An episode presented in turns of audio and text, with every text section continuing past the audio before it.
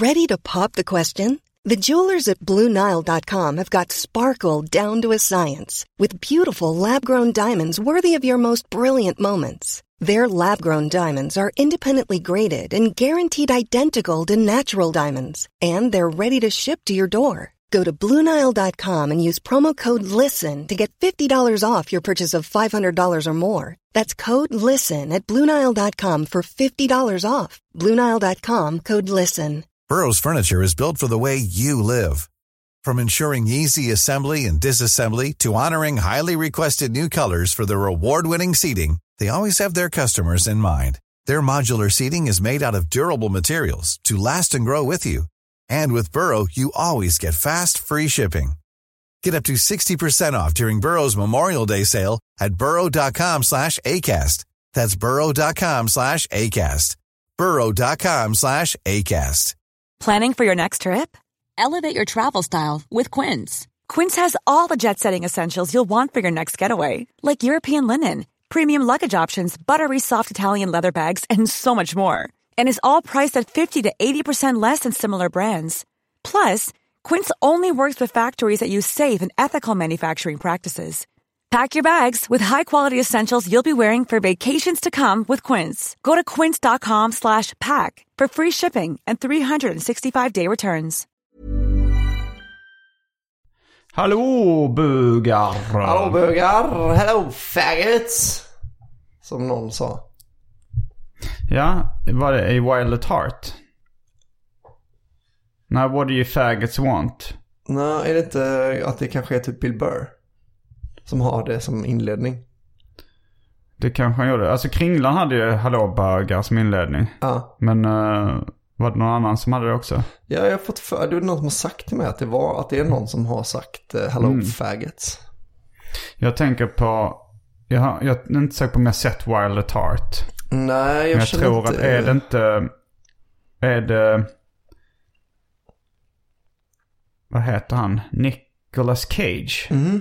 Som Ja, är ja, den- ja, just det. Den här fight, den här fight-scenen där Ja, att som han, känd. att han, eh, han är omringad av motorcykelknuttar. Just det. Och så säger han uh, What do you faggots want? att han, han vet att han ändå kommer bli nedslagen så att han kan passa på att vara lite kaxig innan. och sen är det klippt till att han ligger helt misshandlad. Det är ju ett rätt coolt sätt att förhålla sig till det. Alltså om man Mm. ändå vet om, om man, så här, om man tänker så här, de kommer inte döda mig oavsett liksom. Alltså de kommer inte slå mig mer för att jag säger det. Ja, det är frågan. Ja. Om de kommer slå en med. Jag tycker också en av de roligaste grejerna i Team America är när han, när, eh, när han skriker Surprise cockfags! Cockfags. Ja, det är någon så här, eh, om det är någon ramp han lägger ut för att, så, att, så att de här terroristerna ska åka in när liksom de flyger iväg och sprängs och sånt. Att han ropar Surprise cockfags! är det UHF? eh, det, alltså du vet, vet du vilken film UHF är? Nej. Weird Al Yankovics uh, risiga komedi som är en bra komedi. Eh, men eh, det, han ärver en... Uh, när han, jag tror han spelar till sig en tv-station. Aha. Någon liksom sån... Alltså på poker typ. Mm, jag tror det är, ett pokerparti och så vinner han en gammal tv-station. Och så då så spelar han in och så får man se lite olika tv-program. eh, I liksom, så det blir som sketcher. Ja, ja, för att de visar säga- hur dålig stationen är eller? eller är Ja, det, de, de, det här, den, den här har jag inte sett sen de visade den på VHS på min fritidsgård när jag var väldigt ung tonåring. okej. Eh, Så det var länge sedan. Men, eh, men jag minns ju bland annat eh, att ett av tv-programmen de visade var Conan the Librarian. Ja. Och så är det då eh, Conan som står bakom biblioteksdisken och så är det någon som kommer in. Ursäkta, uh, de här böckerna är några dagar senare, gör det någonting? Och då klyver han personen i två delar med ett, med ett stort tvåhandsvärd.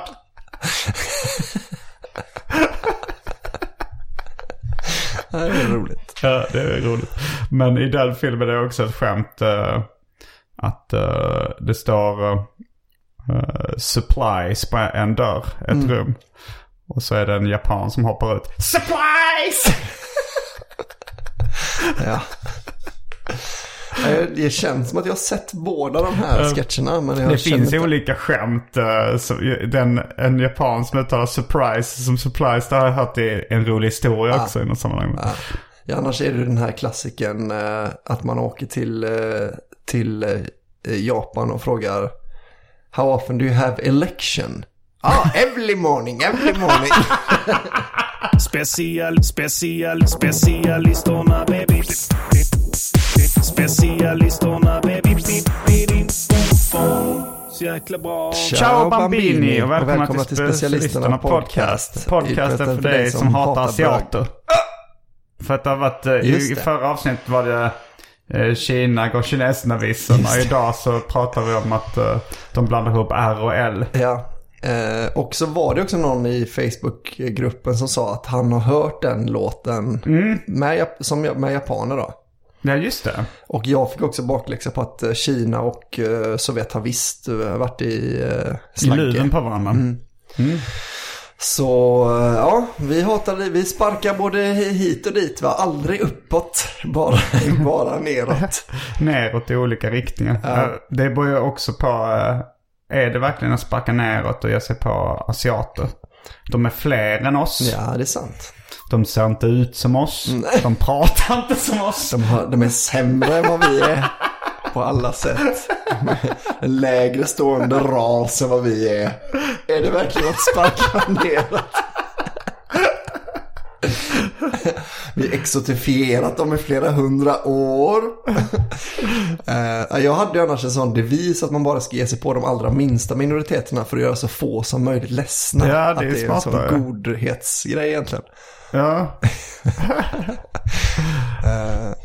Ja, men, um, jo, men välkommen hit. Vi Idag är det jag, Simon Gärdenfors och du. Albin Olsson. Och Anton är eh, över isen. Mm. Och medverkar i Specialisterna Podcast med jämna mellanrum. Ja. så ge det ett år så kommer ett nytt. Nej, men nu är det väl mer eh, av uh, bekvämlighetsskäl som vi spelar in för att vi bor i samma stad va? Mm. Fortfarande. Och det är mer av bekvämlighetsskäl kanske nu som Anton inte är med lika ofta. Ja, Av han, precis. för, han, för hans Ja, bekvämlighet. Ja, precis. Nej, men jag tänkte, det är ju inte riktigt lika kul att spela in på länk heller. Nej. Alltså, jag tror ju att om Anton hade bott i Stockholm så hade, vi, hade han ju varit med nu. Mm. Med största sannolikhet. Om det inte kommit något nytt Super Mario-spel. Eller Chemue. Känn, mm, just det. Suzuki-san. Kommer du ihåg, har vi berättat det i podden? Jag vet inte. Det, Anton vi kan... försökte smyga in San i, när han skulle berätta om Shenmue. Eh, och så var han så här, ja, men sen, nej, men han har berättat det, han Suzuki-san, att, eh, och så var det så här, bromsa, broms. Vad sa du? Suzuki-san, alltså den här san-ändelsen som ju är någon slags bedyrande av liksom, Ja, det är herr Suzuki. ja precis, ja men det, ja, men för det, precis, det är ju liksom en, att man eh, som, som mästare Suzuki, eller är det inte så? Ja, fast det, det är ju, det är ju, jag tror det är motsvarigheten till herr. Ah, okej. Fast det, det är ju så här, eh, eh, det är ju lite eh, artigare. Alltså så här, men man skulle ju inte heller säga så här, ja men uh, herr Modison han har gjort en ny tv-serie nu Nej, för precis. HBO Nordic. Nej. Eh, Nej, men herr det är väl någon Modison, slags, eh, eh, att man har lite, visar lite Äh, ja, precis. vördnad. Exakt. Eh, och då... eh, och då försvarar sig Anton med att det är så folk skriver i forum va? Ja, men det de säkert. honom, jo det har jag absolut inga, det, det tvivlar jag inte en sekund på, men det gör inte, det är okej för Anton att säga Suzuki-san. Det är som i forum, uh, i specialisterna eftersnackgruppen på Facebook så skriver folk ja, herr Olsson var ju med i avsnitt. Uh, herr Olsson. Ja, det borde fan folk göra egentligen. Tycker du? Vill du bli kallad för herr Olsson? Det låter ju Det låter lite farligt mycket. likt Per Olsson som Ja. hade en bonnagård. Per Olsson, jag tänker på att det låter ganska likt Pippi Långstrumps apa. Herr Nilsson. Ja, jo absolut. Jag tänkte på det med Per Nilsson, var en fotbollsspelare som hette. Är inte en författare också? Jo, kanske. Men det är det att en fotbollsspelare säger ju kommentatorer lite snabbt ens namn hela tiden. Så att det hela tiden lät som att det var herr Nilsson. Herr Nilsson! herr Nilsson! Eh, så det var ju kul att det sprang runt en liten apa i en gullig kofta. Ja, jag var så besviken när jag var liten att eh, det var... För jag tyckte apan i Pippi Långstrump var väldigt gullig. Mm, det det. Och som så många andra barn så ville jag själv ha en apa när jag sett den. Jag Ja. tror det var därför. Eh, men Men jag hade då hört eh, Lilla Gubben, det är ju hästen. Ja. Jag tyckte det lät så himla gulligt Just att det. hennes apa hette Lilla Gubben. Eh, och hästen tyckte jag inte var gullig. Nej, den är inte särskilt gullig. Och, och herr Nilsson var så ogulligt namn. Ja. Det så är jag nog blev det som är lite skämtet besviken. va? Ja, det kanske det är. Jag Lilla Gubben och herr Nilsson. Att Ja. Lilla Gubben heter den. Den är väldigt stor. Mm, Och så herr Nilsson, en gullig apa med ett gubbnamn liksom. Jag tror att det är ett Ja, skämt, jo, va? det är säkert ett skämt. Men det, det traumatiserade mig som barn. Ja. Nej, Men du hade ju fått döpa din dödskalleapa till vad du ville. Mm. Lilla Gubben hade jag döpt honom till. Visst är det fel sorts apa i, alltså enligt boken är det någon sån, eh, det är en annan apa i boken än vad det är i filmen tror jag. Mm, jag vet inte vad de, om de nämner vad det är för typ av apa. Men de ritar ju en... De ritar ju... Det är ju ingen sån schimpans eller något sånt. Nej, varken nej. i boken eller alltså i... Nej men att det är typ en uh, markatta. Ja, den är det mer svart i, eh, i Mm. boken va? Har jag. Eh, Jag har fått för mig att det är, att det är en annan i, att det, att det kanske är, de skriver kanske i boken vad det är för apras. Gör de det? Men i, i filmen då. Apras, det är ett väldigt nedsättande ord. Ja, det är din hjärna det är det. Det är din hjärna. Det låter väldigt rasistiskt. Ja, det gör Att det man faktiskt. nämner ordet ras och ap Ja, i samma ord. ja. Det är sant. För det du säger. men det var inte så det, den här gången var det inte så jag menade. Eh, ja, men det är spännande med, med Astrid Lindgren tycker jag. Ja, Att hon var en sån, hon gav bort sitt barn. Som till en dansk. just det, det gjorde hon. Har du sett den eh, dokumentären om Astrid Lindgren? Nej, men jag såg den unga Astrid, den spelfilm, eller liksom biopic-grejen. Ja, jag träffade hon som spelade den unga Astrid i Mm, det jag med. LA. Jaha, ah, ja, fattar, just det. Eh, jag Vad är det hon firade- heter? Alba? Ja, jag firade ju Alba August. midsommar med henne. Mm. Eh, väldigt uh, trevlig. Ja, hon var trevlig. Jag tänkte hon skulle vara lite full of herself. För att hon, För att hon var känd. Ja men li, att hon, liksom var, att hon är känd på riktigt. Man träffar ju kändisar lite då och då. Men att hon liksom är känd, hon kommer också från en kändisfamilj. Jag tänkte så här, hon kan nog vara dryg. Ja. Men så var hon, eh, skulle säga, nästan motsatsen till dryg. Men samtidigt så är liksom skådisar som är med i stora filmer och tv-serier i Sverige idag. Mm. De blir ju inte så jättekända. Alltså om man tänker så här. Men hon är ju med i liksom en eh, hyllad Netflix-serie. Alltså jag tänker hon liksom, Jo. hon är, Men vad heter hon som spelar huvudrollen i eh, Bron? Ja. My point exactly. Jo men hon, den är väl inte, den är väl liksom inte så stor utomlands som Re- The Rain är. The Rain måste väl vara större än bron. Jag känner inte till The Rain. Okej, Nej, jag bara fick mig att det var en sån jävla succé internationellt, Mm. The Rain. Alltså det är ju en dansk serie. Men Sofia Helin heter hon och det har jag lärt mig för att jag tänkt att det är så absurt att man inte känner till henne. Och det är ju, det är ju liksom, hon har varit med i alla säsongerna av Bron som var liksom väldigt hyllad, väldigt populär. Tycker jag är bra också. Det var, Ja. du, det var nog du som tipsade mig om den för Mm, första är gången. spännande. Eh, men det är så konstigt för att jag tänker att det är så få som bryr sig om mm. skadisar idag, Ja, det känns det som. konstigt ja. Att det är ganska, du kan vara med i ganska stora filmer och, eh, och, och stora tv-serier utan att folk ens lägger ditt namn på minnet. Ja, så kanske det. Alltså nu, jag är ju, så är det säkert. Men jag är, har ju alltid varit sån. Jag kan ju nästan inga skådisars namn. Nej, jag är ganska dålig på skådisar också. Men, eh, men så är det ju säkert ja. Att folk kanske inte bryr sig lika mycket om de under nivån. Så Brad Pitt. Nej, liksom- och Brad Pitt är väldigt gammal. Jo, men jag menar att det liksom är den nivån. Alltså så Tom Hardy, Ja. vet väl du vem det är?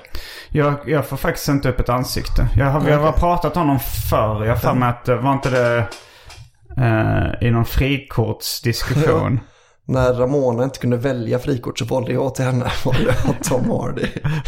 Eh, men, eh, jo, men han känns ju som att han är liksom på den nivån att jag får inte upp en bild. Vad har han varit med Ehm, ja men du kollar inte, han, inte, han spelar inte komedier eller Realism. dokumentärer. Eh, Spelar inte i realistiska dramer? nej, inte särskilt mycket alltså.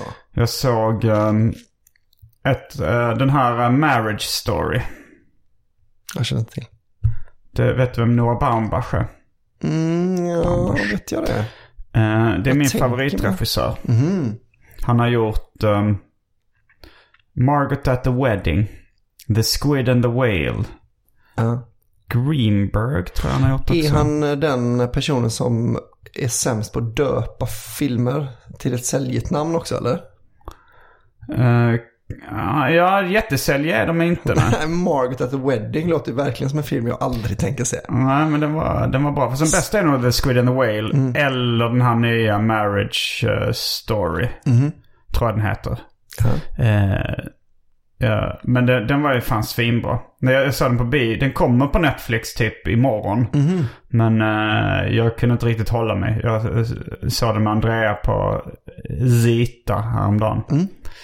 Och det var det, Andrea sa att det var den bästa filmen hon någonsin hade sett Oj, oj, i hela oj. sitt liv.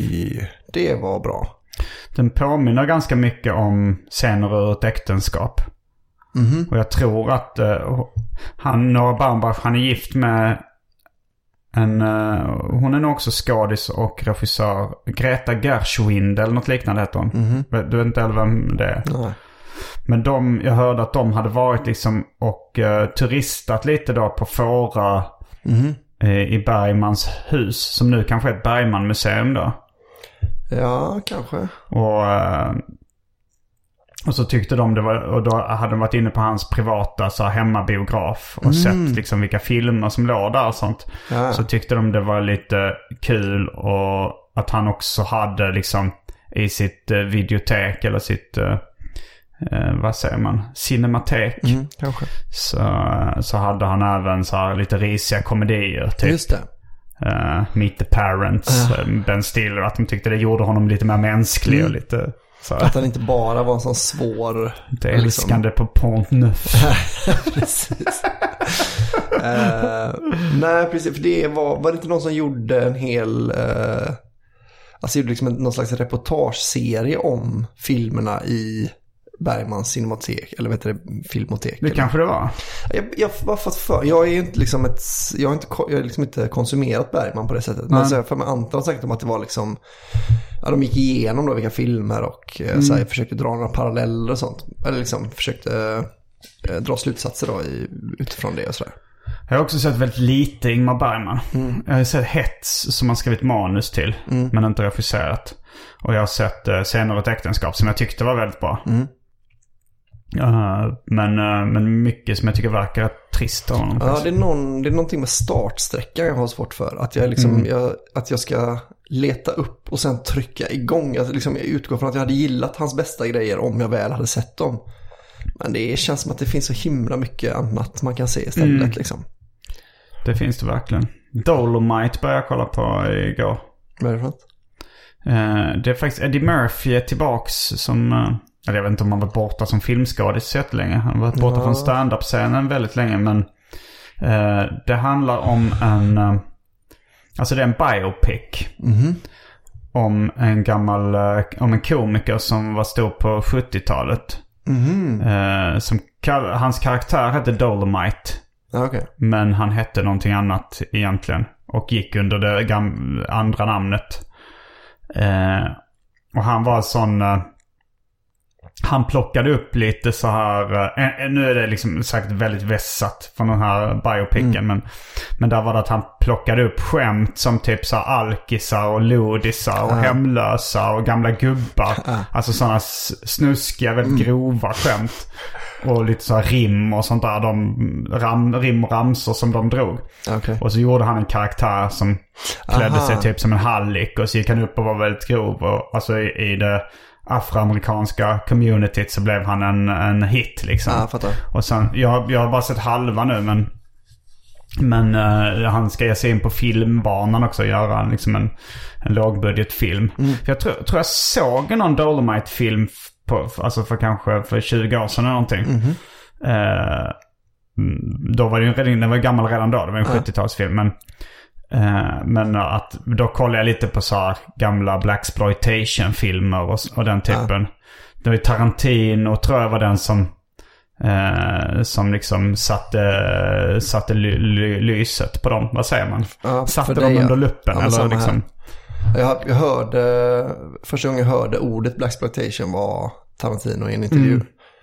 Jo, när han släppte filmen Jackie Brown så var den ju väldigt inspirerad av gamla Blaxploitation-filmer. Ja. Pam Grier som spelar huvudrollen i den var huvudrollen i en gammal film som heter Coffee Brown. Som, eh, som den påminner rätt mycket om. Ja. Det är ju inte hans bästa film alltså. Jackie Brown, nej verkligen inte. Vi tycker du att Pulp Fiction är hans bästa film? Det känns ju lite Ja. klichéartat att säga det. Men, Jo, eh, fast nu är det nästan kliché, klichéartat att säga något annat. Liksom, det är liksom nästan Ja. larvigt att säga något annat också. Jo, jo, Pulp Fiction är hans bästa film. Jag tror jag har sett alla hans filmer. Kanske Mm. inte alla Kill Bill. Hur många finns det? Tre? Två. Två.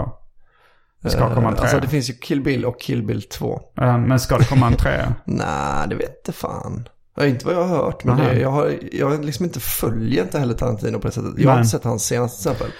Jag har sett den senaste. Ja. Eh, den var helt okej. Alltså jag är ingen... Jo jag, jo, jag tycker Tarantino som förnyare av eh, dialogen Mm. är jag väldigt stort fan. Alltså så när, som, speciellt i Pulp Fiction, när de börjar prata om saker som inte för handlingen framåt. Ja. Att det blir som en podcast. Mm. Alltså innan poddarna Ja. fanns mitt i filmen. Det älskar jag. Ja. Och det, och det är liksom... Det kändes så jävla nyskapande. Men sen så, just i Jackie Brown så kändes det som att han slutade lite med det. Att Mm. det var inte alls lika mycket sån eh, bara slapp Nej, nonsensdialog. Ja, för det är ju det med, att, eh, att det är liksom vardags, att det är vardagen mitt i.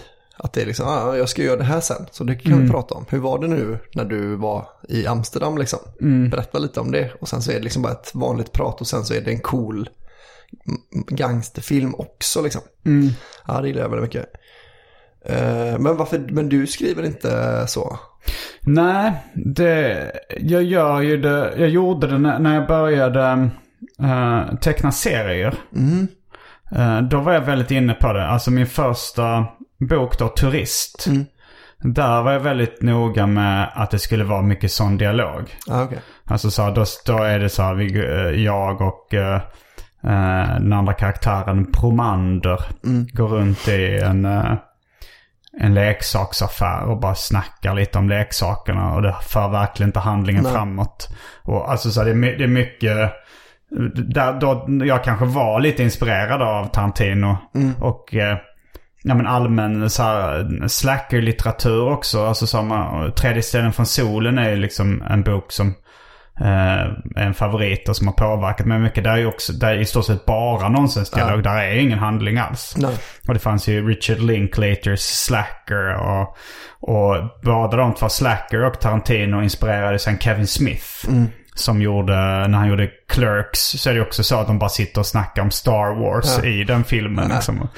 Eh, och så just, och all, allt det jag nyss, nyss nämnde, det var ju liksom en 90-talsgrej som påverkade mig. Och när jag, när jag gjorde eh, Turist, det var ju liksom runt millennieskiftet. Då var jag nog rätt marinerad i den typen av kultur och gjorde det. Men det är lite sen när konstigt jag- för alla du nämner är ju slacker-grejer. Att Mm. det känns ju som den givna, förutom Pulp Fiction. Pulp Fiction är ju extremt oslacker Mm. liksom. Ja, men den Eh. kom ju också... Alltså, den kom ju lite...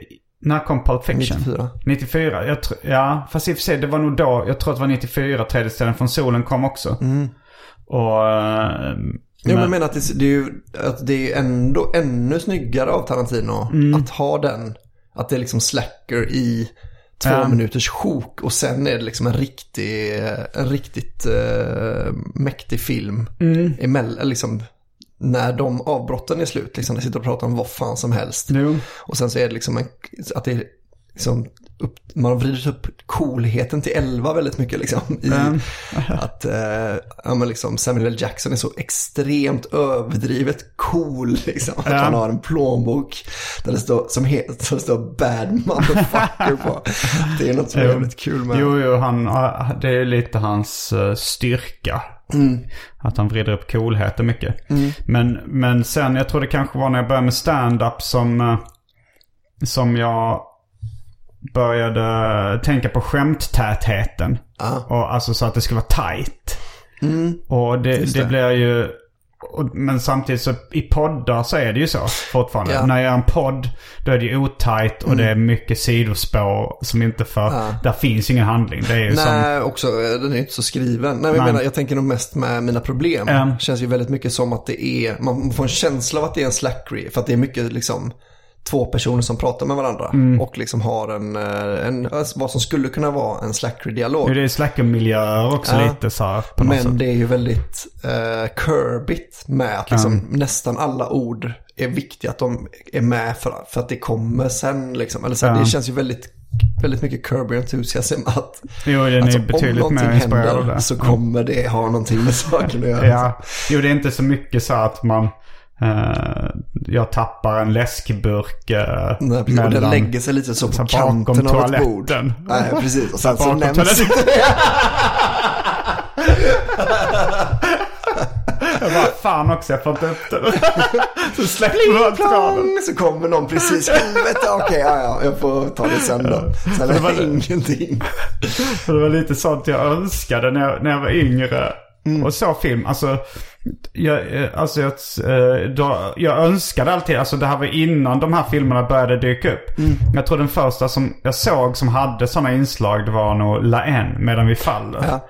Där är det sådana inslag att det händer någonting och sen de plockar inte upp den Nej. tråden överhuvudtaget. Eller pratar om någonting. Men, Ja, men då- den är också lite sån ja. Att de bara pratar om saker utan att det finns. Ja, och det är den är lite från samma ja. tidsålder också. Är sant. Alltså mitten av 90-talet. Ja. Eh, men den, Den älskar jag känns ju också. lite Tarantino faktiskt ja. Och den är innan Pulp Fiction eller? eller Kan efter? vara.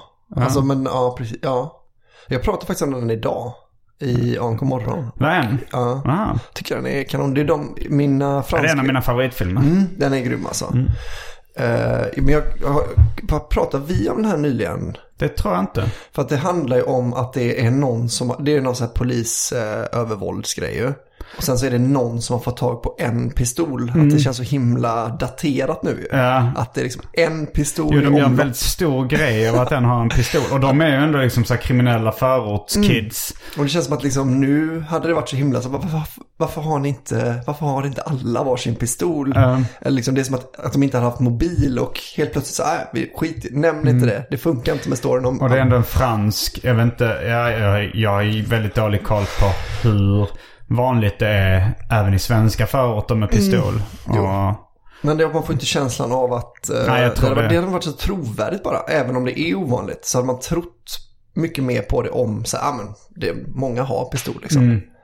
Eh, men... eh, ja just det, den, den, eh, den börjar kännas daterad. Men den, den, den håller, jag tror ändå den håller Mm. Ja, det som tror jag film. med. Jo, men, den är ju, det, är ju bara att tänka, ah, men så här var det nog 93 då. Mm. Då var det liksom eh, mycket, då var det mycket svårare att få tag på en pistol. Ja. Mina franska kompisar som jag såg den med påstår ju att det... Har du franska kompisar? Ja. Var har du fått dem ifrån? Jag har väl betett mig trevligt eh, mot dem när, de, när vi har träffats. Eller vad, hur menar du? När jag bodde med frans, fransmän jag bodde i England. Ja, okej. Eh, men de visar, de, det var ju då liksom Marion heter hon, eh, hennes favoritfilm. Har du Visar- tjejkompisar? Ja, det är samma. Får man det? Också samma. Trevlig, trevlig när du träffar dem. Eh, hon, hon påstår att det här skämtet, du är, alltså så här, ah, nu går vi till tunnelbanan, du är en tunnelbana. Att Mm. Ja, just det, det, det. skämtet kommer från uh, län. Förmodligen. Nej, det tror jag inte. Jag tror jag hörde det innan dess. Jag tror inte heller det stämmer. Nej. Men, men eh, de påstår i alla fall att det är... Påstår hon att din morsa-skämt kommer från den filmen också? Nej, men det är väl typ Shakespeare har jag hört är liksom eh, det tidigaste man kan hitta din mamma-skämt. Mhm. Eh, Så det, det kanske blir lite svårare att påstå. Var det inte du som snackade om, eh, hade sett någon lista online på massa grejer som Shakespeare eh, var först med? Ja, myntade uttryck Mm. så in i helvete alltså. Eh, har du några exempel? Nej, men alltså en gång i tiden, en, eh, ett ex till mig. Mm. Eh, ex, det får man då genom att inte vara trevlig. När man träffas. okej, ja. Eh, hon påstod att Shakespeare har myntat uttrycket att mynta ett uttryck och jag tycker det är, så- alltså, Mm. det är mäktigt liksom. Att Ja, om man ska mynta ett uttryck så är det det. ja. Eh, Det påminner om när jag gick i mellanstadiet. Eller lågstadiet måste det nog det här varit. Då så berättade min uh, fröken om uh, Carl von Linné. Mm.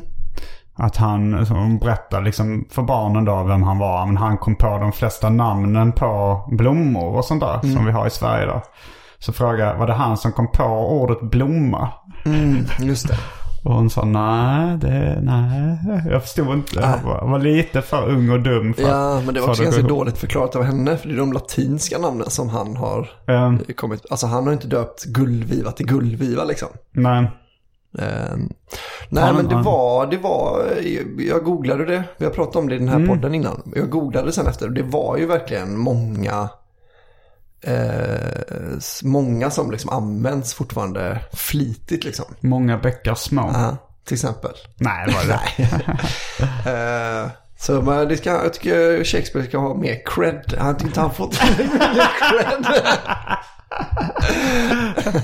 han har liksom hamnat lite på historiens skrothög. Mm. Unsung hero. Ja, vilken, eh, vilken oskön människa man är om man liksom säger ah, men kolla upp honom alltså. Kolla upp honom. Shakespeare är fan bättre än man tror alltså. Så, ah, men, det känns som att alla är så överens om att han är...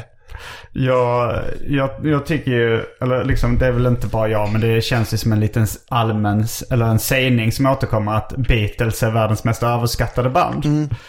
Men jag hade en kompis, jag, jag sa väl det någon gång liksom i förbifarten och så var det någon kompis som sa "Aj, jag, jag har lyssnat in mig på Beatles nu. De är inte överskattade. Jag älskar Beatles över allt annat nu alltså. Jag har lyssnat så mycket så nej. Det är svårt, Nej, men det är att, väl eh, någonting- svårt ändå att komma upp i skattad efter eh, förmåga liksom. Ja, precis. Men ehm, Nej, men frågan är ju... Ja, exakt. Ja, Nej, det- och det, det är- man så stor så är man väl liksom per definition... Liksom, så, man, det är omöjligt att inte vara överskattad när man är Beatles. Liksom. Det finns så Ja. mycket legender om dem och liksom... Ja, men, Det är ett av de roligaste skämten jag brukar dra offstage på till exempel Big Ben. När det är någon, någon helt, uh, någon, någon, liksom, någon komiker som inte är speciellt bra, ganska ny, helt okänd som det går dåligt för. Låt oss säga att det finns en som heter eh, Bengt Ahlgren. Då brukar jag säga så här, om, om han går upp på scenen, Bengt Ahlgren. Han är överskattad alltså. Bengt ingen skattar honom. Man har inte förstått hypen med Bengt Ahlgren. Han gör sin debut, debutgig. Ingen skrattar. Jag fattar inte. Ja, det är överskattat. Ja, för fan alltså. Bengan. Jag blev uppringd av ett produktionsbolag idag. Som... eh, jag ska vara med och spela in en pilot imorgon. Piloter det brukar ju liksom inte bli av. Eh, och, men jag skulle få lite stålar för det. Och det skulle bara ta en timme liksom. Så att... ehm, då tänkte jag det kanske kunde vara kul. Eh, eller det kanske kunde vara ekonomiskt fördelaktigt och inte jättetråkigt. Tänkte jag. Men då var det programkonceptet. Det var en överlevare. Någon som skulle liksom överleva i naturen. Som var bra på det. Ah, Okej, ja. Och så skulle den här överlevaren. Eh, jag tror i piloten då så hade de inte budget för att ta med någon ut i skogen eller vad det ska vara. Utan det ska bara vara liksom en intervju. Ja, okej. Och då ska jag vara den personen som Överlever. den eller en av dem som, som, eh, en, som pratar med den här överlevaren. Mm, okej, ja. Det är det enda jag vet hittills. Ja. Men uh, hur... eh, och sen pratade jag med Andrea i telefon Mm. om det. Och hon, hon trodde att jag skulle vara väldigt dålig på att överleva Ja, det tror i jag med. skogen. Ja, det får också känslan jag frågade varför det. Så sa du så här, nej men till exempel det här att du tycker det är jobbigt att få sand mellan tårna. Du tycker det är jobbigt att få blöta strumpor. Ja. Alltså man vet ju inte riktigt för att det är ju, alltså på ett sätt ja, kommer det också från ett folk där, där liksom väldigt, väldigt många inte överlevde. väldigt många som inte var överlevare. Men å andra sidan De som överlevde de som- har ändå fört sina gener vidare. och liksom de överlevde verkligen en, liksom en systematisk utrotning. Så Mm. att det, är så här, det är frågan där då. Om, man, om, man liksom, om judar är bra eller dåliga.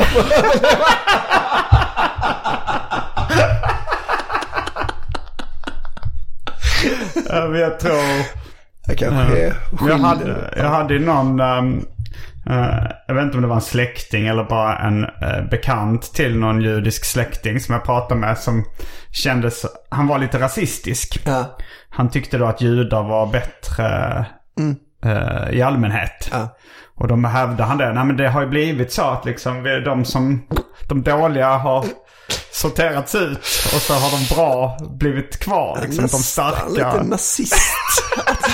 Han tyckte liksom, ja, men de som inte klarar ett koncentrationsläge va. Det är lika bra att bli av med, lika bra att bli av med i tidigt skede va. Så nu, nu är de liksom allra starkaste. Ja, så han hävdar ju då så här, ja, men eh, det är många, de, ja, men inte bara ja, men smarta och starka alltså, och begåvade så här. Han menar det är de som blev kvar, de lyckades. Alltså det finns ju den här, vad hette den nu då? Grey Och det kanske inte bara är förintelsen då menar han utan även programmerna och sånt Ja, där. Att de blir liksom, Ja men precis, och det är många, många ni har att välja på. Men Mm. jag tänker så den här Grey Zone. vad är det för något? Jag tror att, att den heter så. Den film som handlar om, alltså då var det liksom judar som gjorde grovjobbet i själva utrotningen också. Att de så här, det kunde ju lika gärna ha dem till det. Att det var så de som bar Mm. ut liken och liksom slängde på. Att de överlevde ju. Ja just det. Så att det kan ju också vara att man bara har liksom tagit de, back, de mest backstabbande har liksom överlevt. Det behöver inte vara de smartaste. För de smartaste, eller liksom, det kanske, det kanske några av de smartaste smart kanske- backstabbande. Jo, alltså på, men det, det kan också, det kan också väga upp. Mm. Eh, Eller liksom, det kanske inte väger upp att man, så man skulle sälja, sälja sina barn för, att, för en Coca-Cola liksom. Eh, Att man kan ju vara smart ändå, men att vi är liksom lite psykopater. Ja, jo. Men de smarta borde i och för sig, de flydde väl rätt tidigt. Liksom. De som åkte till USA och sånt. Det Ja. känns ju som att det var liksom de intellektuella väldigt mycket. Jag läste någonstans att vissa, ja, men vissa Mellanöstern-judar som liksom är, är därifrån Ja, eh, föraktade ehm, liksom de europeiska judarna. Som eh, citat lät sig slaktas som får. Eller något sånt där. Att de, att de tyckte de var svaga. Liksom, att de Vilken var dubbel bestraffning. Men för en sak man kan, ja, för det, det har väl med det att göra då. För en sak man kan säga, det var i alla fall inte de modiga som överlevde förintelsen. Alltså, de, Kanske någon. jag tror det? Men det kan ju vara att någon som så här, eh, plockade upp ett bordsben, knockade en vakt, lyckades springa ut, fly. Alltså så det Mm. Ja, men det någon känns i alla fall inte som att det var, att det liksom, det utkristalliserade sig, att det var väldigt många modiga som överlevde. Det känns ju snarare som att det var de som gömde sig eller flydde, som, Eller- att de överlevde i större ja, men, siffror men liksom. flykt, eller så här, att våga, att inte hoppa på tåget. Mm. Det kan också vara modigt. Eh, vilket tåg menar du? Bort från Ja, Tyskland men till eller? Auschwitz. Ja, precis ja. Ja, ja, det är ju Att, eh, modigt ja. ja, Men då modigt. tänker jag att man blir skjuten. Alltså, Jo, men det, är det kan ju vara modigt att fly. jag kan det. Ja, men om någon, eh, om någon så pekar en pistol mot dig till exempel. Mm. eh, då kan Ah, det vara ja. modigt att fly. Mm, mm, det är sant. Det är lite samma. Jag fick lite samma känsla att det var modigt att fly. Som när eh, lärarna på skolan sa. Det är inte tufft att stjäla en pastillask från eh, matvarubutiken. Men att säga, att våga säga nej. När alla andra ens kompisar stjäler. Mm. Det är modigt. Att vara den som inte stjäl då. Det är ju sant också. Det är ju ändå att liksom gå emot grupptrycket. Det är ganska alltså man, Jo, liksom, man riskerar hela sin sociala ställning liksom på något sätt. Jo. Det är väl modigt. Liksom Jo. att göra det för ens princip. Alltså, utan det är tycker jag det är också- modigt att stjäla pastillaskar. Liksom, annars hade man inte fått adrenalin Ja, det är modigt, modigt att stjäla den också. Det är modigt att gå emot sina föräldrar och samhället också. Mm. Ja. Och stjäla. Allt är modigt.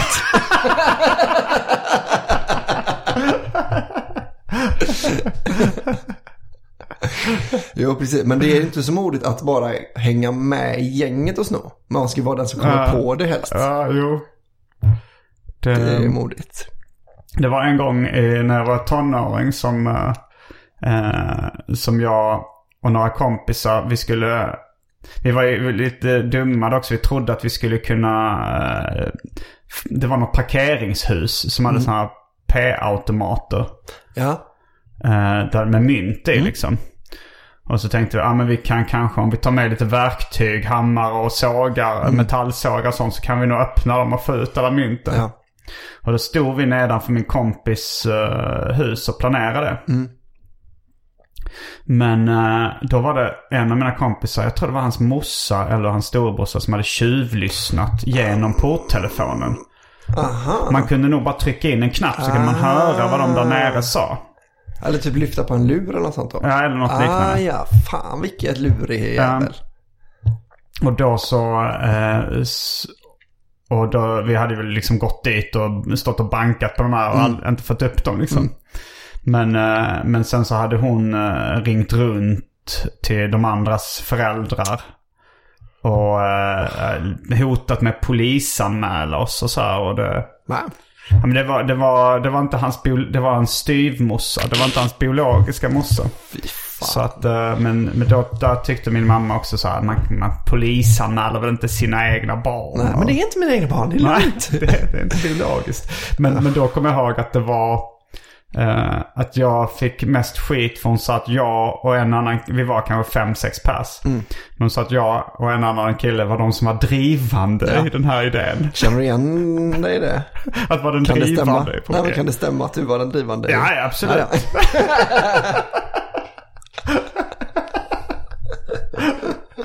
Absolut. Ja, men, ja, men apropå att det var modigt att vara den som, Ja. som kommer på idén då till att försöka, Ja, just Ja, precis ja. försöka Vi hittade ju en parkeringsautomat som var trasig. Så man tryckte på den här returknappen.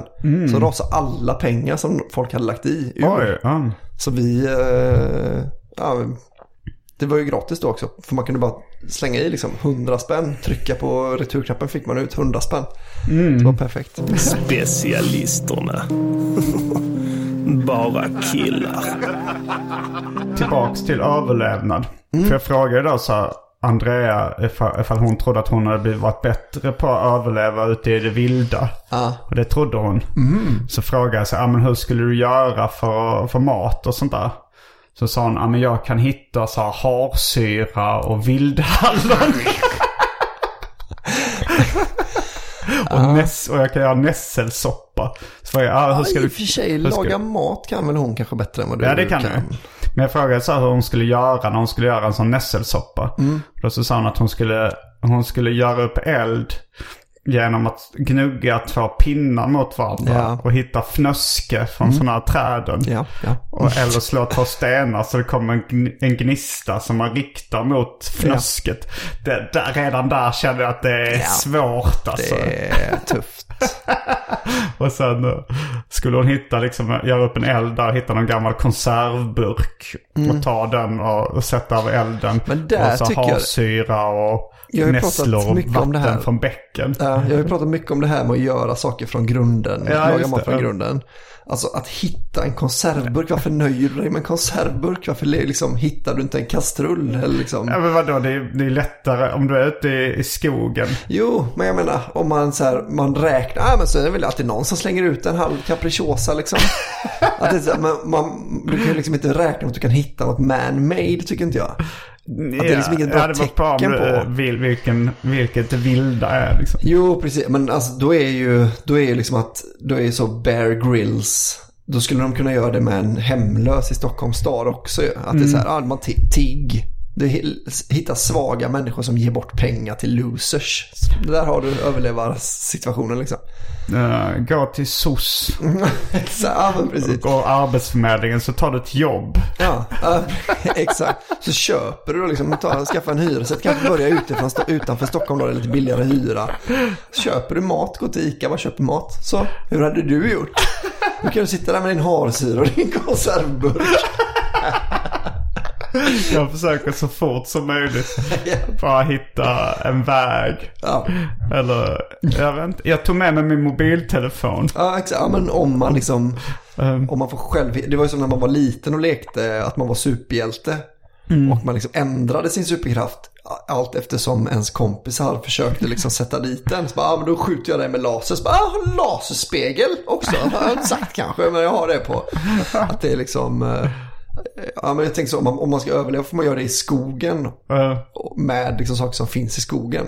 och du tänker att konservburkar... Nej, men, men det, det jag ska säga att det är, om, om vi går ut härifrån Mm. så hittar vi en tändare lika, lika fort som vi hittar en konservburk. Så liksom, varför ska vi gnugga pinnar mot varandra? Alltså det finns ju mycket saker folk slänger som är användbara i en överlevnadssituation. Liksom. Men om, alltså, antingen har man ju inga grejer eller så har man ju allt. Alltså gå och stjäl någonting i en affär då. Mm. Det är ju stjäla en tändsticksask. Det måste ju vara pisslätt på... Alltså, Alltså bara- man skulle först hitta... Jag vet inte om man är, om man är i, det, i djupaste djungeln i det mörkaste Afrika. ja. Då är, det, tar det, lo- då är det säkert att du kanske inte hinner gå till en civilisation. Nej. Innan. men då kanske det också är svårt att hitta konservburkar. Det är det jag menar. Att det är liksom i, i den situationen det är intressant. Jag hade brutit loss en gren och vässat den mot en, eh, mot en sten. Och sen så hade jag huggit djur i hjärtat. Ja, Och jag ätit dem rått. Så hade jag med. Alltså jag, fast jag hade nog inte huggt dem utan jag hade varit, jag hade varit en av världens bästa spjutkastare. Hur skulle det bli det då? Nej, det är det också. För, Men alltså, jag, för min är ändå realistisk. ja, men hur, hur ofta är du nära ett djur när du är ute och går i skogen? Jag har Alltså, inte varit ute och gått så mycket i Djur skogen. är så jävla vigilant alltså. Vad betyder det? Ja, men, uppmärksamma Mm. och liksom. Att jag tänker att man, det är ju en annan grej som Men jag man... kanske som, blir attackerad av en vild apa. ja, Och precis. då hugger jag honom i hjärtat med spjutet. Ja, Ja, men då kanske han först biter dig med sin rabies eh, mun. men då, eh, han hinner inte för spjutet är så långt. det är det som är poängen med spjut. Ja. Om, eh, om jag hade så gått direkt på närkamp med mina bara händer. Mm. Då finns det en risk att jag blir biten. Ja. ja, för det är det här med att man hittar på vad man är, vad man är bra på. Ja, men jag kan ändå leva utan vatten i ganska många dagar.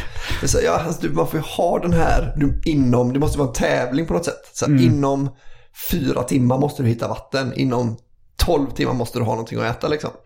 För annars är det bara, men eh, i en, i en hittepå-situation. Mm. Så är man så här, ja, men jag är nog, jag tror fan om jag, jag tar eh, en pinne, en vässad pinne. Jag tror fan jag kan sätta, jag tror fan jag kan sätta en hare på liksom 100 meters håll.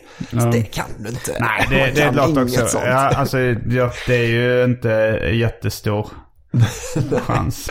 Nej. Men, det är ro, men det, jag tänkte med att det är äta eller ätas inställningen som gäller i det vilda. Jo, alltså ja, man hade ju ätit rått eh, kött. Rått det, kött. det är väl det man hade fått tag i. Mm. Om man hade fått tag i kött liksom. Ja. Det, Jag tror insekter hade man nog gått på om man liksom på riktigt var tvungen att överleva. Liksom, Mm. Man hade ju slutat tänka på vad, vad som var äckligt och sånt.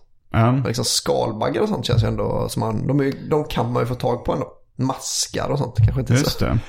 Eh, Det är mycket snack om att man äter rötter och sånt. Men det känns som de är ju lite väl hårda för det mesta. Ja, det kan ju vara, det kan ju vara att man, eh, ja, man tuggar på någonting så blir man också av med lite hungerkänslor. Det kan ju vara det att man, att man står, alltså mentalt sett kanske det är bra att tugga på en rot. Gud vilken tur man har om man hittar en lakritsrot. Man har liksom ett av världens godaste godisar. Så man bara går runt och njuter. Ja, lägger jag tyckte det var lite optimistiskt också av Andrea att hon tänkte att hon kunde hitta vildhallon. Ja, Eller vild... Ja. Ja, Alltså jag tänker, om, om hon hade haft liksom så här, om man hade frågat henne så, vart växer vildhallon? Liksom, Mm. I vilken, eh, i vilken slott, är det blandskog? Är det, liksom, eh, är det nära vattendrag, långt ifrån vattendrag? Om hon hade vetat det, Ja. då hade hon ändå fått en halv poäng för det. Mm. Alltså om man vet så här, i, om du hittar både liksom eh, tall och björk, där du ser liksom i någon slags eh, s- eh, norrsluttning, Mm. där kan du hitta kantareller. Då får man, man får ju ändå en poäng för det. Ja. Men liksom, man kan ju inte bestämma att, ah, okej, jag hittar, det är ju liksom att man är både spelledare och spelare. Jag hittar, jag hittar en, eh, en hink, en tom hink och en sån jävla hallonbuske. Att det är så, här, så, så funkar det inte. Hallonbuske låter som det kvinnliga könsorganet. Ja, det. Hallongrotta och buske.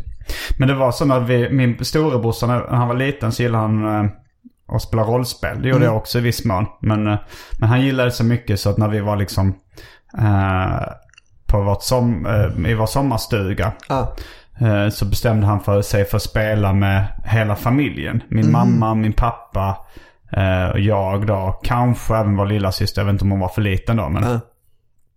men då var det ju så att eh, det var lite... Han, tyckt, han tyckte nog mest att min morsa var den som var sämst att spela med. För att det var så här, vi... Ja men... ehm,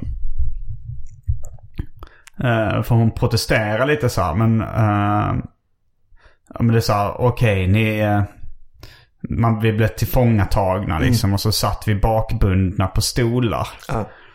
Och då var min mamma så här... eh, Ja men jag knyter upp eh, snörena och springer därifrån. Så han, nej men det kan du inte. Jo men jag gör det. Jag- Ja, men det, Ja, jag kommer ihåg, det var väldigt mycket så i rollspelsklubben i början innan Ja. folk liksom riktigt fattade hur det gick till. Så bara, "Ja, men jag har en, jag, jag har en stor fisk. Så nej det har du inte. Nej har, du har inte det. Eller det liksom, jo men nej, men jag har liksom tagit med den hemifrån. Jag kan karate. Ja, nej du kan inte det. Det är jag som bestämmer vad som händer liksom. Du, får, du ska bara roll with the punches då. Eh, det är också frågan är hur my- mycket. Och, min mamma sa så här. eh, eh, Ja men jag, okej. Men, nej, men innan de tar till fånga så slår jag ner alla och Ja, springer därifrån. Ja. ja, men det är, ja. Och jag såg min brorsa, den nördiga tolvåringen med Ja. glasögon. Han började koka inombords av Det är frustration. inte så här rollspel går till! Eh, så borde han börja med klättring istället. Mm, Att det kanske är det. liksom nästan lika nördigt men ens mamma kan liksom inte säga till en, hon kan inte paja det på samma sätt. Ja. Det, fast det är nog inte riktigt lika nördigt som... Det är lite mer jocks som har... Jag, vet, jag har dålig koll på klättring. alltså, jag tycker det känns som att det är ungefär samma personer. Alltså jag har ju hållit på med båda Ja. eh, i viss mån liksom. Jag tycker de, det känns väldigt mycket naturare att klä, vara klättrare också. Mm. Det är kanske därför jag... Eller min, eh, min farsa klättrar också. Mm. Eller han gjorde det innan. Och då så, jag min brorsa följde med liksom någon gång. Det var så min brorsa började antar jag. Mm. Men jag fick väldigt tidigt ont i fingrarna.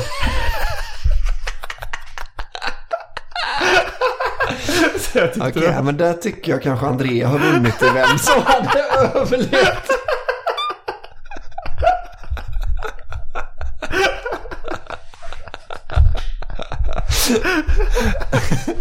Ja, det är lite synd att du tog upp det just eh, när vi pratade om Du ska släpa hem det här rådjuret. Nej, det gör för ont. Det är fint. Ja, men jag är lite prinsessan på ärten. nu. Ja, det gör ju ont att klättra alltså. Men eh, Så varför ska man göra det? om man till exempel måste upp. Då är det ju ofta att man... Jo, alltså, jo, men det, det, du gör väl inte det för, eh, för att bli en bättre överlevnadssyfte. överlevare? Nej, kanske inte på något annat sätt än att, man, att jag tänker att man, om man tar hand om sin kropp så lever man några år längre. Jo, men det kan man göra utan att det gör ont. Man kan Jo, göra absolut. armhävningar, sit-ups och blandade ryggövningar. Ja, absolut kan man det. Nej, men jag, nej, det är ju verkligen inte, inte som i en sån här, oh, jag ska snart vara med i Robinson, måste vara- bli bra på att klättra liksom. Nej. Så är det ju inte. Men, eh, Men jag, fan, men jag var helt okej på att klättra i träd och, Mm. och klättra över staket och sånt som, som ung.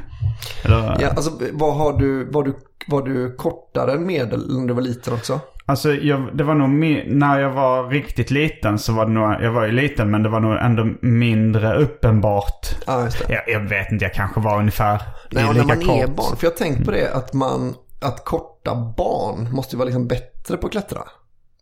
Mm. Eh, Att de måste liksom utveckla den, annars kommer de typ inte upp på stolar och sånt. Mhm, ja. Eh, Så kort eh, är ju inte. Men jag menar att det är liksom, att ta sig över ett staket kräver ju lite mer av ett kort barn än av ett långt barn. ja, just det.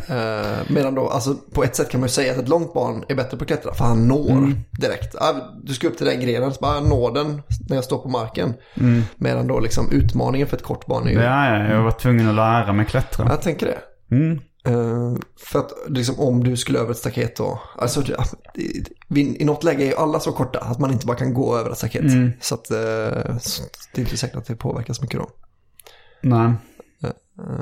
Men jag, jag vet inte, jag var ju väldigt bra, alltså vi klättrade ju alltid i berg och sånt när vi var små. I berg? Ja, vi hade berg bakom oss och så här. Alltså vi liksom I Lycke? alltid... Fanns ja. det berg i Lycke? Jag har Alltså inte sett så några berg. men eh, det är inga fjäll liksom. Men vi klättrade väldigt mycket. Kulla. Men undrar om man var bättre än medel. Vi var väl lite modigare för att man hade gjort det mer. Mm. Jag kommer ihåg att det var vissa kompisar som fegade väldigt mycket om vi skulle klättra liksom. Ja, Men... eh, man tyckte ju också speciellt som barn, eller det, alltså så att man var, att man, man fick ju för sig att man var väldigt bra på olika Ja. grejer som man förmodligen kanske inte var så jättebra på. Mm. ja, Um, det är lite konstigt ja. Men, sen, men jag tror det är ett sätt att bli bra också. Att Att tro att man är, alltså så här, om, om jag tror att jag är bra på att rita. Mm. Då, eh, då tycker jag det är kul och då fortsätter jag göra det. Och då liksom Just är det därför killar är bättre än tjejer kanske? De blir bättre. Nej men, ja, ja precis. Det enda först, de har... först tror de att, killar har bättre självförtroende liksom. Ja, Så då tror de, ah, men det här klarar jag av liksom. Och Mm. så gör de det för att de vet att de klarar av det. Och sen så blir de bättre på allt. Det börjar med att eh, bara de äldre killarna som redan har... De trycker ner alla Mm. tjejer. Mm. Och så får de inget självförtroende. Nej. Det är det som kallas patriarkatet. Mhm, det är det som är likgiltighet. Likgiltigt. Att jag är helt likgiltig för patriarkat. ah, det är så här likgiltighet känns. Mm. Eh, men eh, kom ni fram till någonting då? Eller det känns ju som att Andrea har, Hon har rätt bra självförtroende. hon, men hon har också bättre poänger i överlevnad. Alltså hon känns kanske mer som, ett, som en slags medelperson i överlevnad. Att, jag skulle säga att du är lite under medel om man får, får ont i fingrarna för att klättra. Jag tror det kan vara därför också de ringde mig till den här pi- piloten. Just det. Att de tyckte det var kul, alltså så här att, att hitta någon som äter mycket djupfrysta färdigrätter Ja. och så här som. Eh, att eh, det är nog... Ja, alltså, ja, i och för sig, du har ju ändå, du är ändå ganska vetgirig. Det känns som att om man skulle liksom släppa dig nu i en skog, Um, så liksom du har ändå plockat upp rätt mycket, alltså du kanske vet hur vissa saker ser ut som man kan äta och sånt. Mer än en jävla idiot liksom. ja, jag hade ju inte ätit uh, flugsvamp. Till exempel. Där, det, där har du en halv poäng. Eh, för det är ju inget bra överleva-move. att vara bara, oh, svamp! Vad fin den var med röd med vita prickar. det, det känns som ganska tidigt man får lära sig. Ja. Men vad många svampar man, alltså jag har ju, jag har ju nästan aldrig plockat svamp. Gud om man hade hoppat över många svampar man kan äta. Ja. Jag har plockat en del svamp. Alltså den... den eh, där på östra Skåne där mina släktingar kommer ifrån. Där finns en del svampställen. Men det är kantarell då? Nej men även lite soppar och... Och där har jag fått lära mig då att eh, eh, det finns inga giftiga soppar. Nej. Nu kommer, vi- nu kommer ju eh, internet välta och jag kommer få eh, Det finns ju, finns ju uppkört som... i Ja, röven. känner så att det detta. finns... Och Eh, hur känner man igen en sopp? Ja men om du vänder upp och ner på dem Mm. så, är det så är det liksom eh, som en tvättsvamp under Mm. med massa små hål istället för liksom skivling. Ja, jag känner igen, jag har hört detta också. Att det inte finns några giftiga soppar. Det finns ju någon som smakar väldigt beskt. Men det känner man ganska fort. Mm. Och den, men jag tror inte den är giftig. Så... Uh, skit ner dig Andrea där borta. Tyvärr vet ju hon också det nu om hon lyssnar. Ja, om hon lyssnar det.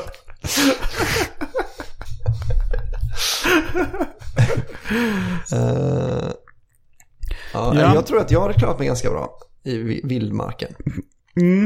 Men du, du eh, ja. Det finns inte ett tv-program som heter, alltså det snackar Andrea om det här, the Scare the Naked eller något sånt. Ja, de släpper folk helt nakna i I naturen. Afrika typ. Ja.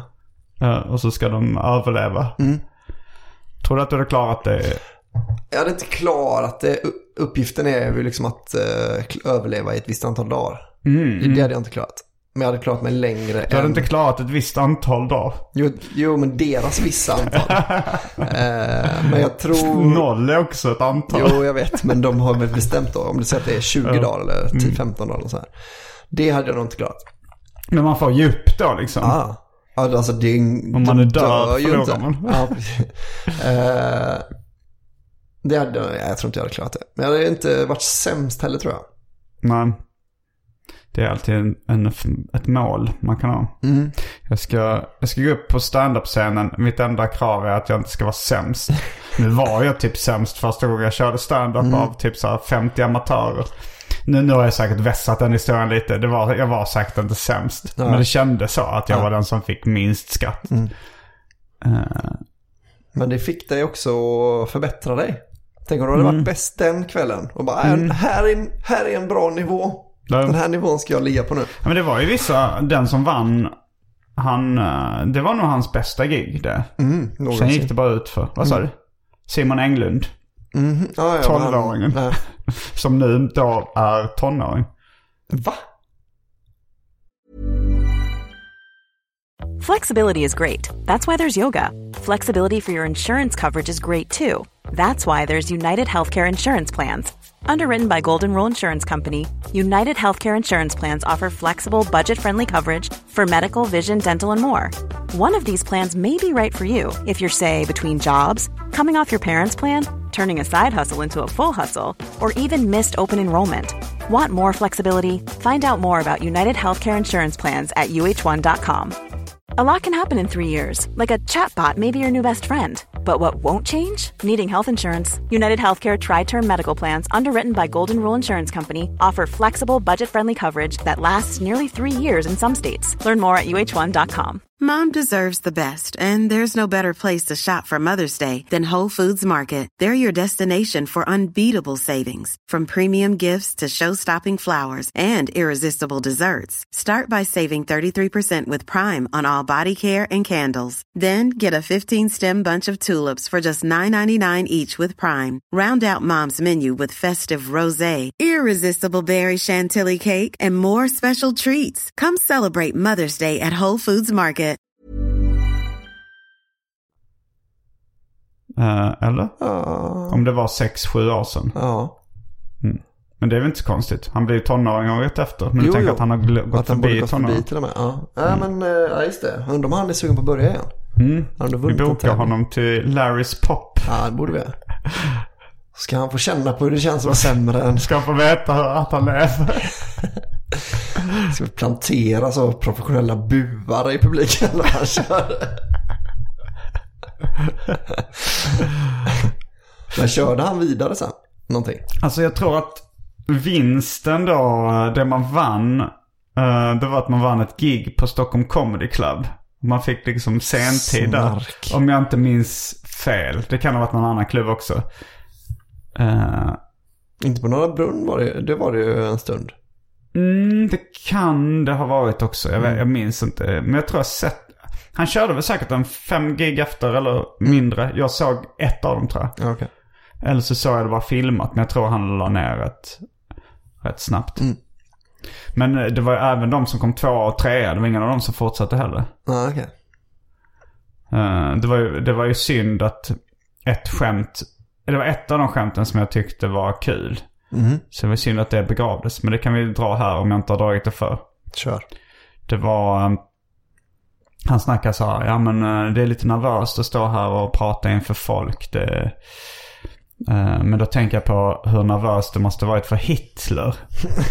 Eh, för han, det var ju jättemycket folk han pratade inför. Men han, han tänkte väl så här, förmodligen att, eh, ja vad är det värsta som kan hända?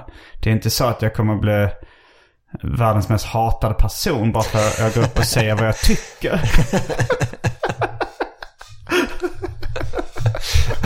Ja, det är jätteroligt. Ja. Han kom två eller trea den killen som hade det skämtet. Specialisterna, specialisterna. Ska vi um, göra lite reklam? Ja, det kan vi göra. Ehm, Biljetterna är släppta till uh, min och Anton Magnussons turné. Som heter Uppvigling och förle- förledande av ungdom. Den uh, säljer väldigt bra. Det, jag tror vi har sålt redan uh, tusen biljetter. Åh jävlar. Och då är det ett halvår kvar tills... eh, och det är en tre... eh, förra året, förra turnén uh, sålde vi kanske 3000 biljetter totalt. Ja. Så nu har, en eh, nu har liksom 1000 biljetter sålt bara första månaden.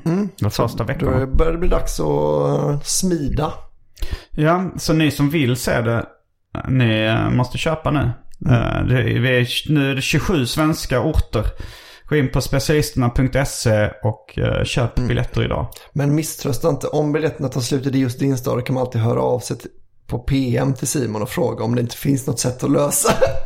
Ja, jag fick faktiskt ett, eh, ett svar från den killen. Eh, som... eh, Vadå, är det någon som har gjort det?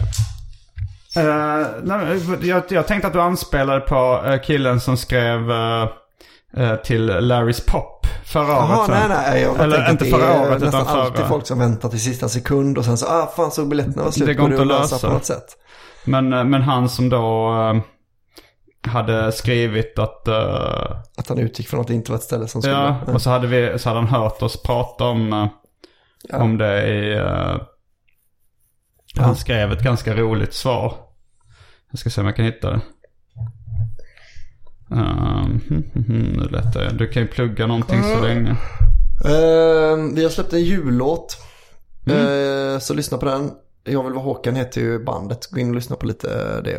Och vi kommer också köpa några brunn kanske. Kan det vara den 17? Är det en tisdag Simon? Den 17? 17 december kör jag på Norra Brunn. Eh, Så då kom och kolla på det. Det blir väl kul. Sen är det julafton. Då ska man vara snäll mot barn. Julafton, ja. Vad är klockan? Klockan är 16.18. Oj, då får vi dra. Då får du Okej. läsa det nästa gång vi poddar Simon. Ja, jag kan, jag kan se ungefär vad han skrev.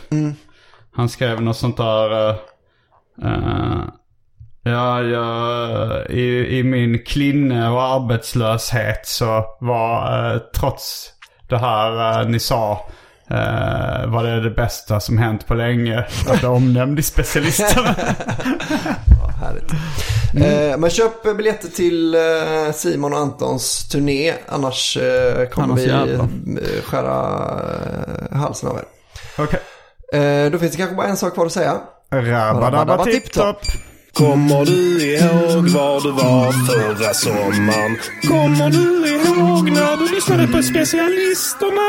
Kommer du ihåg när du var på ett jättekalas?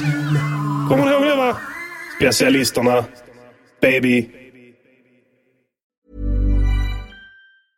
Want flexibility? Take yoga. Want flexibility with your health insurance? Check out United Healthcare Insurance Plans. Underwritten by Golden Rule Insurance Company, they offer flexible, budget friendly medical, dental, and vision coverage that may be right for you. More at uh1.com. Hi, I'm Daniel, founder of Pretty Litter. Did you know cats tend to hide symptoms of sickness and pain? I learned this the hard way after losing my cat, Gingy. So I created Pretty Litter, a health monitoring litter that helps detect early signs of illness by changing colors, saving you money and potentially your cat's life. Pretty Litter is veterinarian developed, and it's the easiest way to keep tabs on your fur baby's health right at home. Go to prettylitter.com and use code ACAST for 20% off your first order and a free cat toy. Terms and conditions apply. See site for details. Mom deserves the best, and there's no better place to shop for Mother's Day than Whole Foods Market. They're your destination for unbeatable savings, from premium gifts to show-stopping flowers and irresistible desserts. Start by saving 33% with Prime on all body care and candles. Then get a 15-stem bunch of tulips for just $9.99 each with Prime. Round out Mom's menu with festive rosé, irresistible berry chantilly cake, and more special treats. Come celebrate Mother's Day at Whole Foods Market.